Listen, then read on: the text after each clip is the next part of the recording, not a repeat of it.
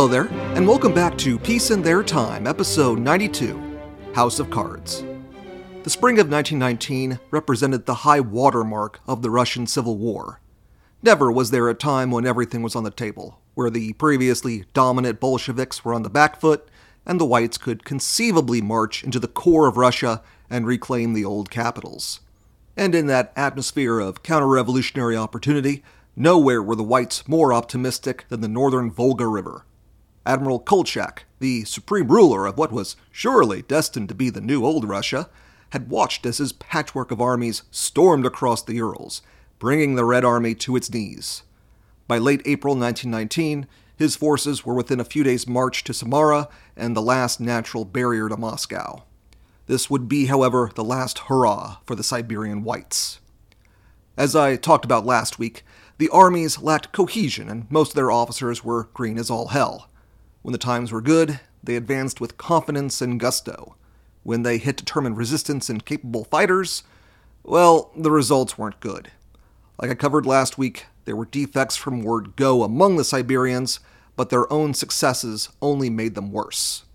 The main advance on Samara was by General Khanzhin's Western Army, and its gains put it well outside the range of the Siberian supply network, forcing it to live off the land, which of course alienated the locals and was hardly sufficient to keep the army in good order a lot of this logistical breakdown was self inflicted. Kolchak was not an especially good administrator, and his government was self defeatingly corrupt. For example, General Gajda, who commanded the Siberian army on Khanzhin's northern flank, had 45,000 troops at his disposal. He was supposedly being assigned rations for 275,000. And it wasn't like this abundance was reaching the frontline troops either. Gajda's staff was siphoning off the bulk of it and using it to enrich themselves. In a starving country, packets of food were basically gold. Uniforms never left the Siberian capital of Omsk, instead, finding their way to the civilian population who had the money. Meanwhile, the troops at the front made do with disintegrating rags. And the Omsk regime came to rely on the British for supplies, which was managed by the British attache to the Siberian Whites, Major General Alfred Knox and while they depended on this aid, again, most of it went to the black market. Things got so bad that much of it started making its way to the Red Army, as the whites siphoning off the aid were not terribly scrupulous about who they sold to. Trotsky even sent Knox a thank you letter for all the help he was sending. He came to be referred to as the Quartermaster General of the Red Army. Kolchak himself was hardly a good example of leadership. Having sent away his family, he lived in Omsk with his mistress, enjoying whatever luxuries he could get his hands on.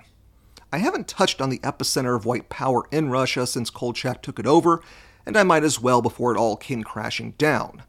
Thanks largely to the inflow of Entente funding, the well off and connected enjoyed long evenings of cocaine and vodka in the vibrant clubs.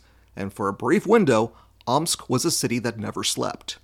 Kolchak stacked the ministries with his sycophants and holdovers from the Tsarist days, and it shouldn't come as a surprise that nothing was accomplished by this regime. The rise of Kolchak also marked the beginning of the end of the Czech presence. While their objectives in fighting in Russia can charitably be, be described as vague from the get go, they did have a sense of fighting for a liberal future in the Western mold. Most of the white commanders had previously accepted the provisional government as the status quo to revert back to, even if the details on that were a little murky. Kolchak, on the other hand, was a straight up dictator. I mean, his title was Supreme Ruler, for God's sake. The homesick Czechs didn't see his personal power as a cause worth dying for. Over late 1918 and early 1919, they withdrew from the front, opting instead to act as guards for the Trans Siberian Railway as they made their steady withdrawal east. With them went probably the most combat effective troops that the anti Bolsheviks had to offer. Though at the time the white Siberians were feeling more confident in themselves and were actually happy to see the arrogant foreigners withdraw themselves. But that wasn't the only internal difficulty, though. Kolchak also continued butting heads with the lingering SRs as well. While as a faction they were incapable of seizing the reins of power themselves, they could still harass Kolchak from the sidelines. While he managed to bring cities heavily influenced by the SRs like Tomsk under his sway, much of the resistance of the SRs was based on the Bolsheviks capitulating to the Germans. Once World War I wound down and that whole thing sorted itself out, the SRs started looking at Kolchak as the counter revolutionary he was, and therefore the real threat. Then there was Semenov and Kalmykov further eastwards.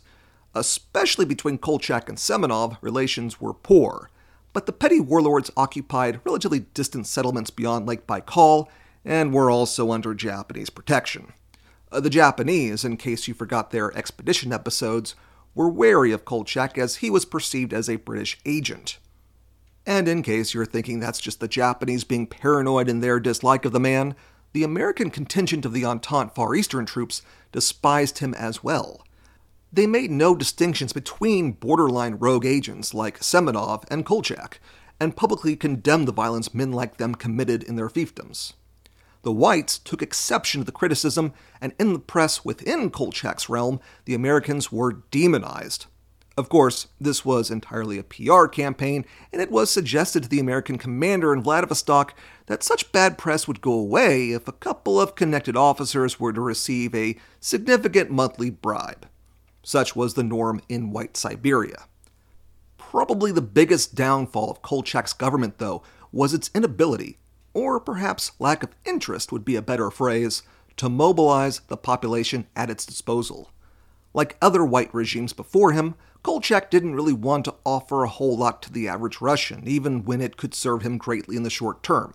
Promises in the present meant obligations in the future, and he didn't want to be obligated to the masses. That only got worse as he approached the Volga, with a peasantry that had gained so much land at the expense of the gentry and he actually thought that just a campaign or two would be enough to stamp out the revolution, so placating them wasn't seen as necessary.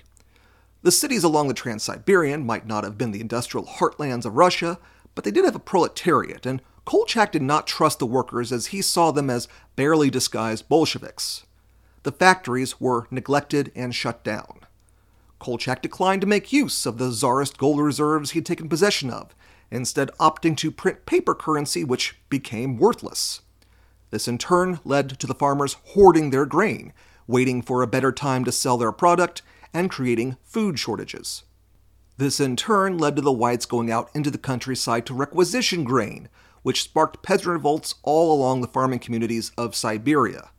While Kolchak sent in troops to put down the big uprisings, he was unable to quash the partisan bands that roamed around the thin ribbon of the Trans Siberian.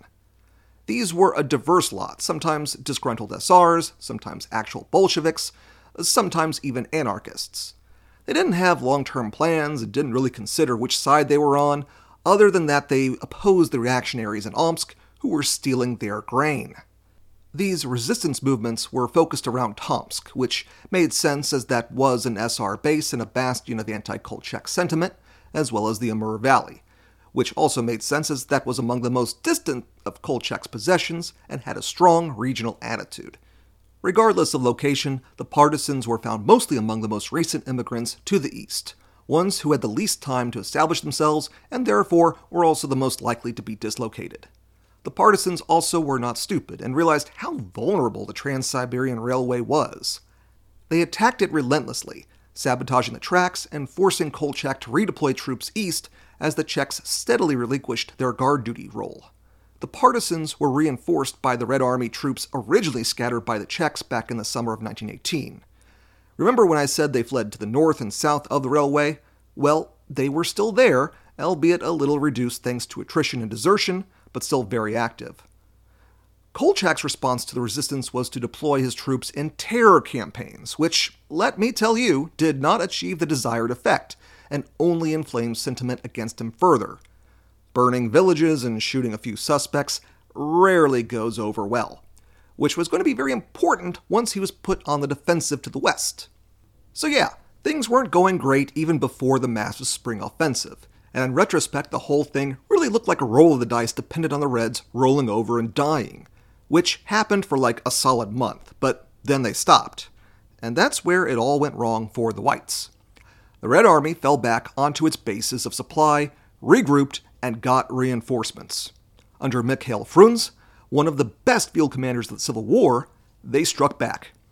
As Khanjin's forces advanced on Samara from the direction of Ufa in late April, the Orenburg Cossacks, who had been holding up the far southern flank of the advance, deserted, leaving Frunze an easy opportunity to strike at his suddenly exposed flank. Again, I wish I could describe to you some intricate battle, some cunning display of military genius or special heroism, but there wasn't. The decisive force was the simple calculus of one army being exhausted, starving, poorly led, and with no reserves, while the Red Army was the inverse of that at the moment. Frunze's attack with fresh troops crumbled Khanjin's Western Army and sent it fleeing. There was no plan for a retreat, no logistics in place to get everybody back east to a prepared position, and there were no fresh troops to bring up, a consequence of not getting the larger population on board. There simply wasn't anything to retreat to beyond hundreds of miles of open ground and hostile cities. And so the White armies disintegrated, many deserting, some fleeing east, very few intending to fight again. It was terribly anticlimactic, given how much of a scare Kolchak had given the Bolsheviks over the winter and spring. On June 9, 1919, Ufa was taken, and with it the primary supply depot of the Whites on the western side of the Urals. The Siberian army under Gajda on the northern flank was still advancing, but he was now dangerously exposed and moving through heavily forested country without many way stations. Plus, he was far enough out of the way that any advance in his sector wouldn't really accomplish anything. His plan was to link up with the Entente up in Archangel, but that wouldn't change the situation. They'd just get the pleasure of saying hello to their allies, and the overall situation would remain the same. The objective should have been concentrating and marching with every available force on Moscow, but the Whites opted for a broad front strategy all across the Volga that committed all their armies and in doing so exhausted all their armies simultaneously. The Whites were consigned to six months of disintegration in the east. Even the energetic Gajda couldn't hold his army together under the strain of Red counterattacks. Far from his bases, his troops were pushed back.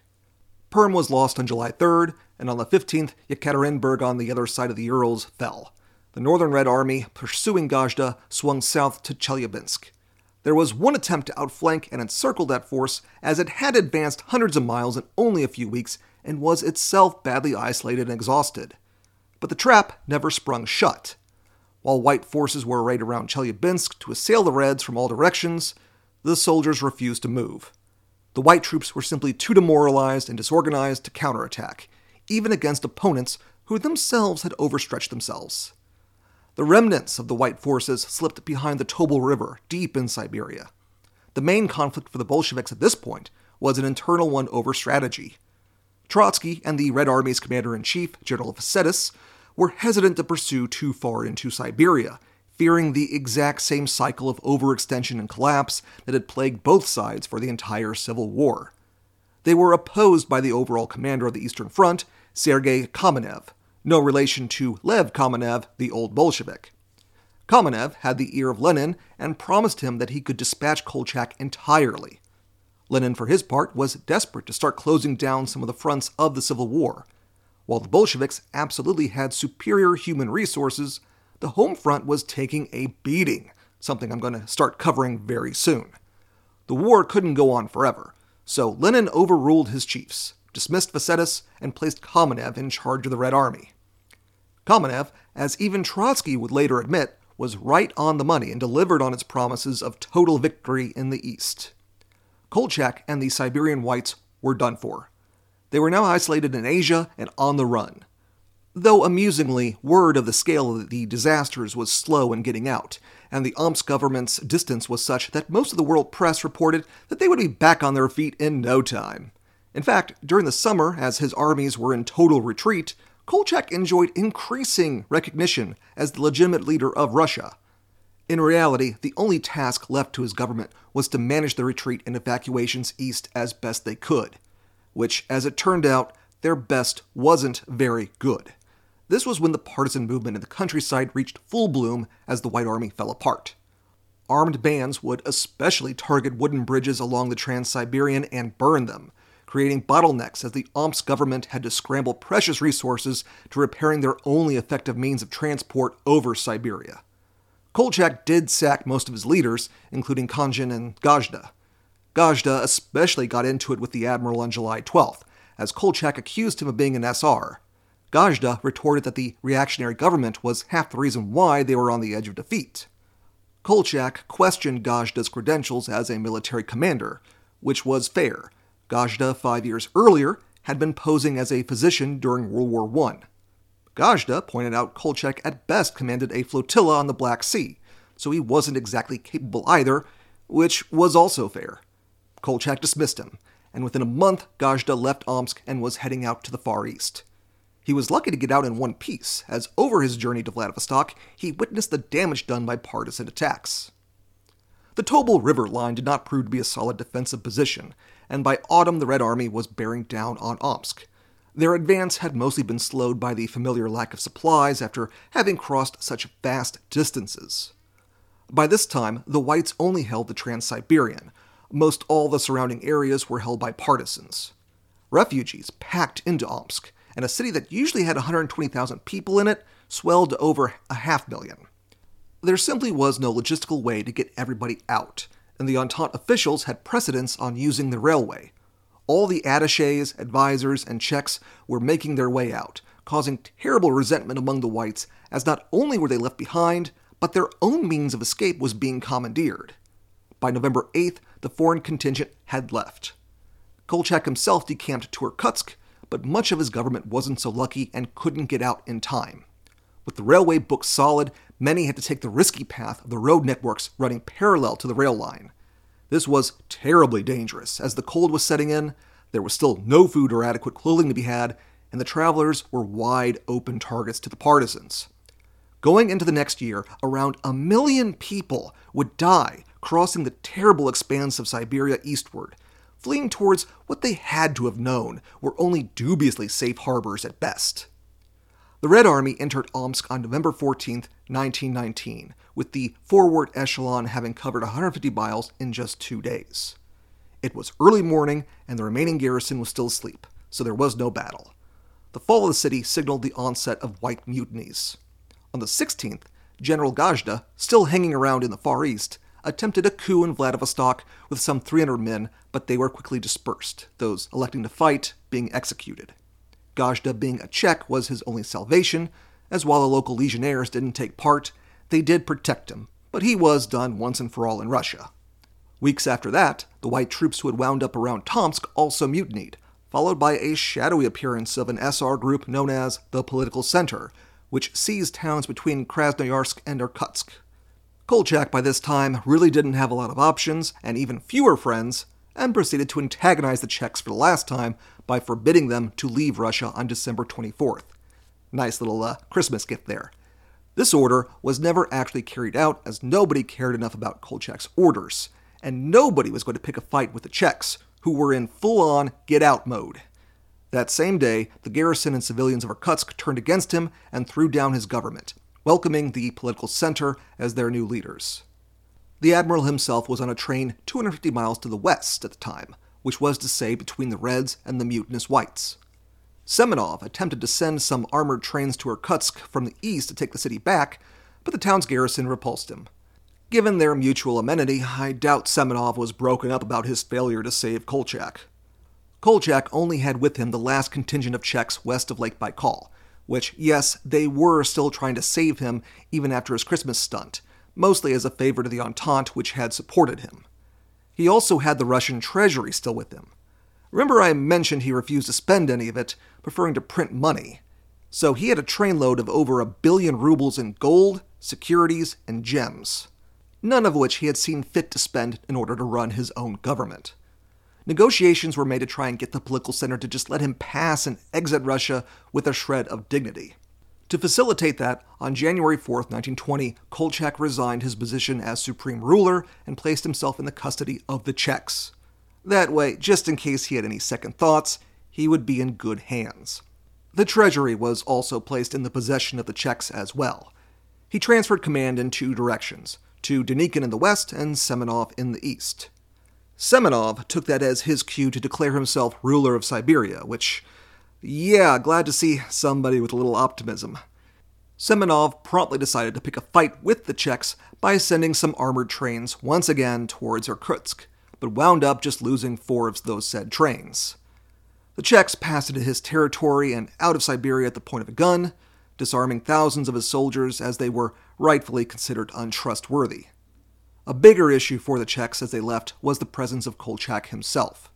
One of Kolchak's officers had taken prisoners during the Irkutsk uprising and took them to Lake Baikal on January 8th and had them drowned. This proved to be bad for his boss, as now the political center was demanding Kolchak be transferred to them. The Czechs finally washed their hands of him once and for all, as it looked like their passage would be blocked, and along with the treasury, Kolchak was turned over on January 14th. The political center were not insane and knew the Red Army was coming and figured their way of getting in good with the Bolsheviks was to turn over the treasury. Kolchak, though, was going to be theirs, and on February 7th, he was executed. Two weeks later, the Red Army properly entered Irkutsk. The political center, for their part, dissolved themselves, another Siberian faction thrown onto the scrap heap. East of Lake Baikal, there were still white strongholds, but with their leader gone, they had no prospect of a comeback.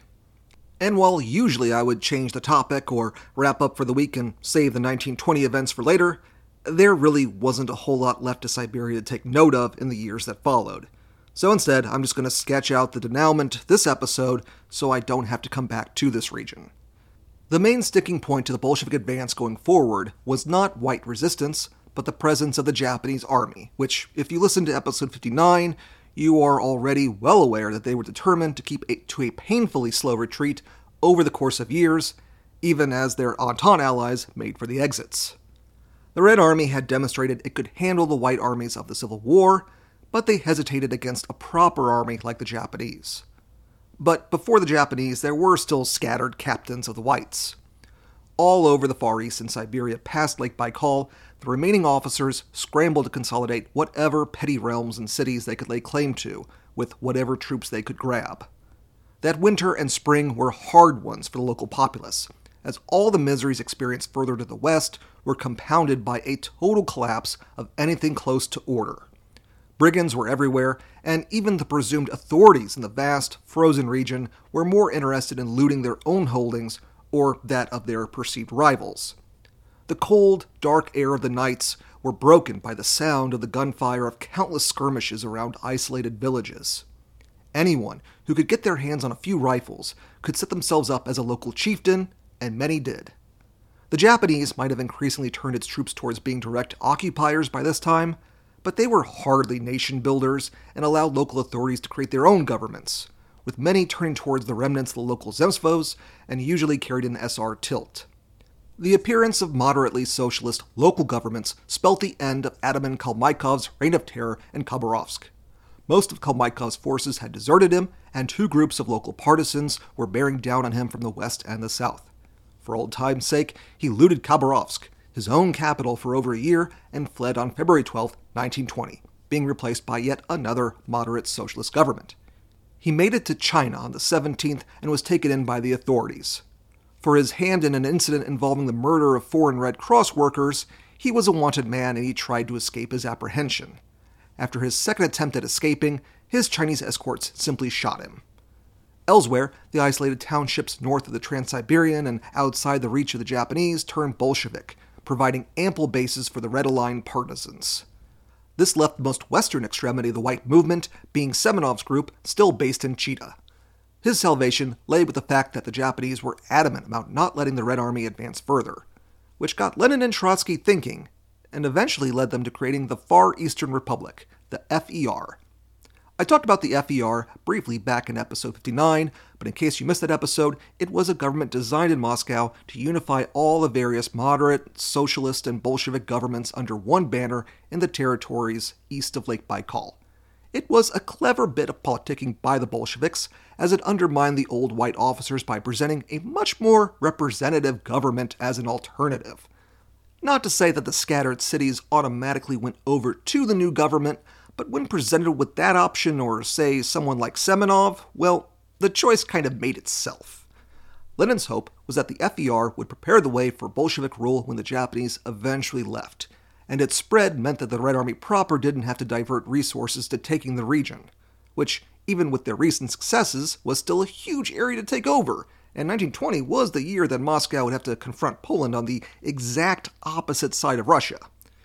The establishment of the FER on April 6, 1920, was also fortuitous timing, as the Americans had left on April 1st, leaving Japan as the only Entente presence in the region. Initially, they tried to squash this perceived tool of Moscow and, through force of arms, establish their own occupation from Vladivostok to Khabarovsk, installing whites more to their liking. But facing mounting resistance and having to reckon with their own diminishing troop numbers, the Japanese brokered a truce with the FER in July 1920 that gave the Republic a free hand west of Khabarovsk. This opened the door for the FER to strike against Semenov and Chita, who was now very isolated. Red forces in the region under the FER banner had been attempting to root out Semenov during the spring and summer, but didn't have a great deal of luck. The July agreement with the Japanese changed all that, though, and suddenly Semenov's aid was cut off. He had the gall to try and parley with the FER in September, attempting to convince them that he could be its military leader, and even went so far as to transfer Chita and the surrounding area's governance over to a civilian government, at least on paper. But the FER leadership didn't have any of it. Red troops entered Chita on October 20th, and Semenov's troops, running out of munitions and having been worn down, fell away. Semenov scuttled off to Manchuria, where he'd continue working with the Japanese, but never on anything of significance. The only item of business left in the Far East afterwards was the long drawdown of the Japanese and years of negotiations over their exit. I already covered this in as much detail as can be endured in episode 59, so I won't cover it here. There weren't any great battles or intrigues, just a slow withdrawal by the Japanese, and the whites being forced to follow along with them towards Vladivostok. White troops would put up resistance in the last six months, but the civil war in the Far East was long since decided, and when the Japanese finally exited in November 1922, so did what was left of the whites. The FER, its purpose served, disbanded and joined what was soon to be renamed the Soviet Union on November 15, 1922. I could eulogize the Eastern Front of the Russian Civil War here, but I'd rather do it all in one go later. There are still other fronts to be dealt with, after all, and I intend to wrap up the bulk of the fighting next week. On the docket are the last stages of the Entente intervention to the north, the White advance on Petrograd from Estonia and Novgorod, and of course, Denikin's invasion from southern Russia, which itself almost broke the Red Army, until reversal of fortune set in, and it didn't. Join me then, and as always, thank you very much for listening.